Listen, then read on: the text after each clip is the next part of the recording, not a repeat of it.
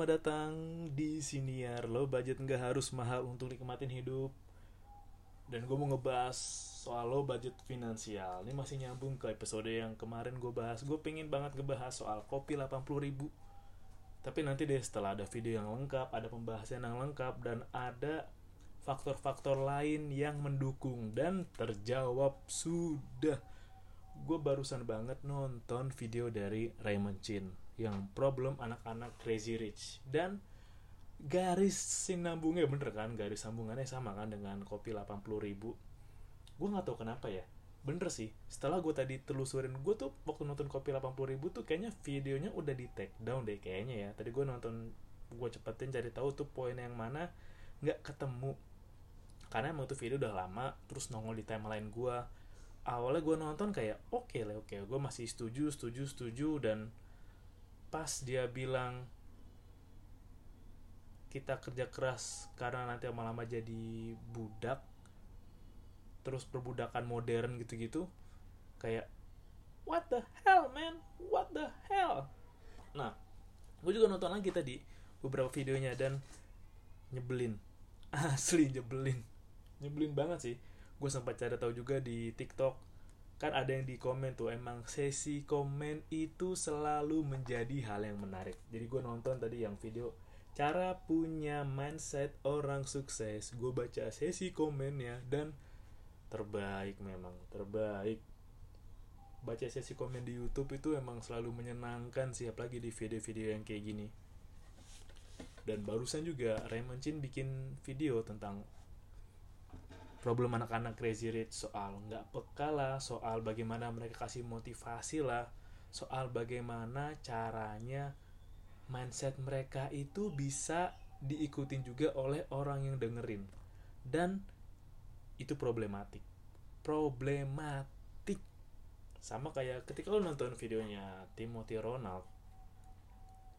Selain bikin sebel ngomongnya cepet dan kalau gue lihat sih itu scripted banget. Scripted ada sesi komen ada komen yang menarik bilang bahwa terima kasih bang udah nerjemahin motivasi dari luar negeri untuk kita. Iya emang itu kayak motivasi luar negeri kayak gue nggak tahu ya siapa tim yang ada di balik sana. Gue harus gue akuin cara penulisan materinya rapi jelas tertata tapi terjemahan banget. Terjemahan soal yang bilang kita kerja keras orang yang makin kaya lah. Terus soal sekolah itu adalah scam lah. Satu hal yang mau gue sorotin mungkin beberapa hal ya sebelum masuk ke sekolah. Yang pertama tuh gue agak nggak kalau asli gue nggak tahu kenapa dia bisa punya mindset tuh kayak itu problematik banget sih. Gue bisa lu juga harus bisa. Ya enggak gitu dong. Bahwa kemiskinan itu struktural. Itu udah ada pembahasannya. Di buku lo cari buku. Itu gue juga pernah baca kok kemiskinan itu struktural. Di bukunya bentar gue cari buku gue dulu tengok buku gue um, bukan buku Pak Mardigu siapa ya bukunya ya? Gue inget kok karena struktural itu dimulai dari akses ke informasi akses ke konsumsi kayak kebutuhan makanan kan ngaruh ke otak juga kan. Akses untuk mendapatkan hal yang baik buku-buku yang bagus bacaan yang bagus akses ke pendidikan pola pikir terutama cara mengelola uang itu emang terstruktur dan emang kompleks. Untuk merubahnya emang butuh lebih dari sekedar kerja keras dan kemampuan. Butuh yang namanya relasi butuh keberuntungan butuh momentum butuh kejeniusan. Gue juga lagi sambil baca bukunya Outlier Malcolm Gladwell. Di sana ceritain namanya Robert Langan. Robert Langan tuh perbandingannya sama Oppenheimer Robert Oppenheimer. Mereka tuh orang-orang jenius dengan IQ di atas 150 tapi punya dua kehidupan yang berkebalikan. Oppenheimer adalah anak yang berasal dari orang kaya Robert Langan adalah orang yang berasal dari kehidupan yang gak pernah lu bayangin. Pahit banget sih. Yang namanya hidup susah merantau ke mana-mana ditolak di sekolah dan cara pandang Robert Langan sama Oppenheimer itu beda banget. Makanya kalau orang kayak Oppenheimer ngasih motivasi biar semua orang bisa kayak dia ya salah. Justru banyak orang yang ma masih kayak pengalamannya Robert Langan. Dia nggak punya privilege di luar privilege mendasar kayak yang gue pernah bahas di episode yang lalu yang pertama-tama awal banget. Dia nggak punya akses untuk ke pendidikan akses informasi. Mungkin emang Robert Langan diceritain otaknya emang cerdas jenius malah. Dia dari umur 6 bulan udah bisa ngomong terus umur belasan tahun udah bisa memahami karyanya Shakespeare. Tapi kan dari pintar atau jenius sampai ke kemampuan untuk mengolah agar menghasilkan uang itu butuh jalur yang berbeda. Nggak cuma dari kayak akademisi. Kalau akademisi oke okay lah jenius dia. Oke okay, ngajar di dosen untuk jadi kaya. Ya belum tentu. Untuk menjadi kaya juga perlu pengetahuan soal keuangan. Makanya dari awal gue nonton kayak ini Timothy Roland kayaknya aneh banget dah videonya scripted banget dah. Terus ngeliat komen orang tuh pada kayak sebel sebel sebel ya mungkin emang pada dasarnya sebel karena dia tuh ngomongnya enteng banget enteng lah. Dari dengar kopi 80 ribu aja kayak ya gue nggak nggak punya uang gue beli kopi di hotel harga 80 ribu. Terus yang video yang ramenya kan ya kalau gue nggak punya uang ya ya nggak punya uang nggak bisa beli kopi 80 ribu. Dan emang kalau orang nggak punya uang ya nggak punya uang. Nggak punya. Kata orang nggak punya itu apakah nggak punya uang satu miliar main bisa dibilang nggak punya gitu? Kalau nggak punya bener nggak punya. Hanya sebatas sepuluh ribu lima ribu itu emang udah. Cuma punya segitu tuh bilang nggak punya uang karena daya beli dari uang lima ribu sepuluh ribu itu terbatas dan nggak bisa dibilang itu sanggup untuk ngebantu daya hidup lu atau daya hidup beberapa waktu lah atau seenggaknya mungkin bisa jadi daya hidup lah ceban makan di warteg paling ya nasi pakai satu lauk mungkin. Tapi daya hidupnya itu ngebantu lo sebentar doang. Dan untuk membuat semua orang sama jadi next Timothy Ronald itu hal yang mengerikan sih. Mengerikan. Mengerikan. Bang gue ulang tiga kali. Karena di sesi komen YouTube-nya itu juga banyak yang bilang terima kasih kok kamu sudah memberikan motivasi buat saya. Terima kasih kok saya download videonya saya pelajari dan bermanfaat terima kasih kok sudah kasih pencerahan. Hmm, enggak. Menurut gue kayak gitu. Dan video yang dibuat Raymond Chin hari ini tanggal berapa sih ini? 9 April. Mungkin dia upload kayaknya tanggal 8 deh kok Raymond deh. Yang apa yang problematika anak-anak crazy rich. Lu eh yang paling ditakutin adalah lu berkaca diri lu seolah-olah bisa sama seperti orang itu. Emosional kan emosional masa lu mau nelen gitu aja lu mau menel apa ya nelen begitu aja kalau lo itu bisa bakal hidupnya sama kayak Timothy? Ya enggak dong dia punya orang tua yang tentunya sangat kaya akses relasinya banyak akses untuk bisa dapat pengetahuan yang bagus kursus yang mahal juga banyak terbuka. Gue juga sebel pas dia bilang ya dan investasi 5 juta tuh ngapain aja sih? Bisa apa? Ya nilai buat orang itu beda-beda. Ada orang yang kayaknya bisa lama ada yang kayaknya cepet ya ada. Tapi setelah lu jadi kaya lu mau ngapain? Kaya itu bukan tujuan tapi itu dampak. Ya bener.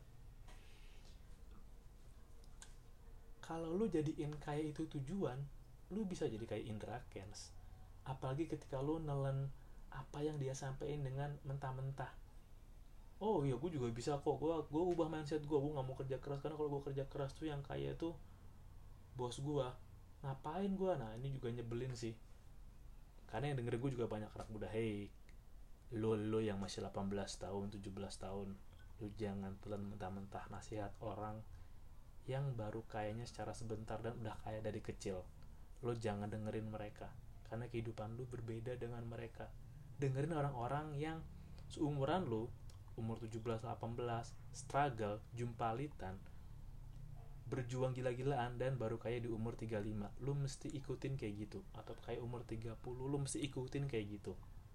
Jangan yang udah ikutin udah kayak dari kecil. Nah yang nyebelin itu adalah apa anak-anak sekarang? Dikit-dikit kerja mencari kebahagiaan. Ya memang emang lu kalau mau. Gua gua gua sebel sih sebel sih gua. Gua tempat kecelnya juga sih tapi ya gua sebel lah. Emang kalau lu nggak ngejalani hidup dengan bahagia lu mau ngapain kan? Tuhan udah kasih lu kehidupan yang seperti sekarang itu biar lu mencari kebahagiaan lu biar lu menemukan kebahagiaan lu menciptakan kebahagiaan lu. Ya terus kalau hidup nggak bahagia lu mau ngapain? Kalau hidup nggak cari kebahagiaan cari uang cari uang. Coba lu lihat ya dulu kayak Alexander the Great. Alexander the Great yang kekayaannya kayak apa. Ketika dia sakit emang bisa semua uang kekayaan yang dia punya mengembalikan kesehatan dia? Enggak kan? Kayak yang lu ambil contoh Steve Jobs deh punya kanker pankreas. Kayaannya sebanyak apa? Banyak banget. Emang bisa ngembalin kesehatan dia full? Enggak kan? Hanya mengurangi dan memperlama usia dia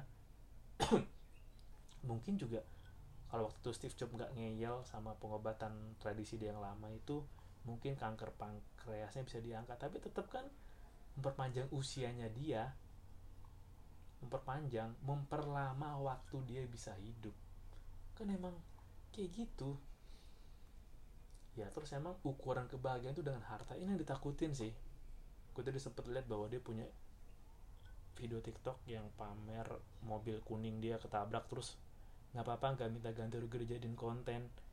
Ya iya nggak apa-apa lah karena kan mobilnya diasuransiin bangsat. Emang lo kira orang itu beli mobil yang bagus nggak diasuransiin? Nih McLaren 11 miliar oke atau berapa lah. Lo tau nggak asuransinya berapa 300 juta ke atas. Jadi kalau kesenggol ya wajar tenang lah. Udah bayar asuransi 300 juta ya fine. Duitnya dari mana? Ah, halo nak. Mobil kamu serempet butuh uang? Eh, nggak tahu lah banyak hal. Lu jangan ikutin lu jangan gampang kegocek. Apa dulu yang masih muda? Gambaran bahwa ketika lu kaya lu berada di puncak dunia itu harus lu rubah pelan-pelan. Karena seiring banyaknya uang itu semakin tanggung jawab semakin besar. Apalagi ketika lu menjadi seorang bos seorang atasan seorang CEO lu bertanggung jawab terhadap semua kehidupan karyawan lu dari yang level direktur asmen sampai office boy. Itu lu bertanggung jawab terhadap kehidupan mereka. Apakah bahagia? Lu harus jawab itu sendiri ketika lu berada di sana dan kita masuk ke dosa-dosa Timothy. Gue sempat tadi baca sesi komen dari video yang dia cara punya mindset orang sukses. Uh ini gue ngerti sih kayak oh yang KPR oke. Jadi KPR agak nyebelin sih. Bank dan developer ya dia bilang lu kalau bayar KPR siapa yang kaya? Pemilik banknya lah. Lu kena apa kena kayak kata kayak dibohongin dibilang dibohongin bahwa ya lu rugi dong kalau beli KPR bla bla bla terus ada penjelasan dari dari bapak gue nggak apal namanya. Ya emang orang bikin KPR itu untung-untungan. Dia orang dia bener beli KPR orang bikin orang developer rumah tuh beli tanah buat jadi rumah tuh untung-untungan juga loh. Ada yang berhasil ada yang enggak emang semua rumah KPR pasti berhasil. Ada yang enggak mau buktinya? Coba aja anda main ke pinggiran pusat kota ke Bekasi ke Depok ke daerah pinggiran Bogor. Banyak kan rumah-rumah yang KPR tapi nggak ditempatin jadi rusak kayak gitu aja. Ya banyak. Udah modal ra- miliaran duluan. Modal beli tanah pembebasan tanah balik nama manggil arsitek. Siapin dana duluan buat bikin di awal bikin rumahnya fitting bangunannya desainnya makan waktu produknya uang keamanan wah banyak banget itu modal di awal ya gede. Tapi kan mereka juga harus untung. Tapi kan keuntungannya banyak ya. Namanya juga orang usaha kan emang harus untung lah. Mau seorang usaha harus rugi? Lu jangan kayak orang Indo yang ketika beli barang itu berusaha nawar semurah mungkin. Bahkan penjualnya nggak boleh untung. Lu jangan punya pola pikir kayak gitu. Gila kali lu. Pola pikir orang tahun berapa? 1300 kali. Masa lu beli dagangan di orang-orang yang nggak boleh untung harus balik modal doang atau bahkan harus ya rugi-rugi dikit ya enggak lah. Gila kali lu. Itu yang nyebelin sih dari dia sih ngebahas KPR rumah. Lanjut berikutnya. Ada beberapa gue catat nih. Tapi gue yang dia nyindir guru gue belum tahu sih kontennya sih. Ada nggak ya? Apa udah dihapus? Nggak tahu yang bahas guru tapi gue nggak mau deh. Gue takutnya salah. Anjir tulisan gue sangat dokter banget lagi. Ntar gue baca dulu komennya. Hmm login hmm, hmm. nah gue baca sesi komen ya sesi baca sesi komen yang paling menyenangkan. Dosa dia berikutnya adalah bilang orang harus ubah mindset beli kopi minimal 80 ribu. Waktu itu ada video yang bilang nunjukin bahwa ini aku loh beli kopi di hotel 80 ribu. Enggak aku 90 ribu deng. Pas di total nih kopi itu 90 ribu doang pas sama pajak udah 100 ribu lebih dikit apa gitu. Beli nongkrong kopi di hotel rasakan sensasinya enggak. Aku nongkrong di hotel beli kopi eh nongkrong di hotel beli kopi sepi nggak ada orang kayak ngobrol. Jadi gini ya kalau pasti di luar sana ada orang yang percaya bahwa aku mau coba ah beli kopi 80 ribu ke hotel. Pertama orang kaya itu bener-bener orang kaya itu nggak suka ngobrol di lobby hotel transaksi itu banyak kan main golf. Transaksi itu banyak kan di golf. Dan nggak selalu orang kaya yang ngobrol di lobby hotel. Bisa jadi orang-orang yang untuk kepentingan lain bisnis lain bisa jadi transaksinya dari sana dari hotel. Ya kan? Bentar gue sambil ngecas kok nggak mau ngecas ya laptop gue nggak mau. Nggak semerta-merta yang nongkrong di hotel tuh semua orang kaya. Enggak orang mencari jasa mencari kesenangan duniawi juga nongkrong di lobi hotel. Buffet pagi juga nongkrong di lobi hotel ya kan? Nah ini paling nyebelin. Ini salah satu nyebelin. Lu pasti setuju sama gue pasti lu setuju sama gue dia pernah bilang bahwa program programmer Indo malas kerja. Minta waktu lama. Padahal ngoding aja 30 menit lu sebel sama gue pasti lu lu nggak lu pasti setuju sama gue lu setuju sama gue pasti lu sebel sama dia bilang bahwa programmer ngoding 30 menit. Gila kali. Nah itu gue bilang kan anak yang lahir dari privilege itu nggak tahu rasanya berjuang dari nol berjuang dari yang teknis. Ya dibilang pernah kerja kerja, di WO ngitungin bla bla bla. Kalau di WO langsung jadi pemiliknya atau direkturnya oh wow. Nggak pernah sangka kan programmer ngoding itu butuh waktu yang lama berat sulit rumusnya ngejelimet. Gue yang pas belajar kayak kayaknya gue nggak cocok dah.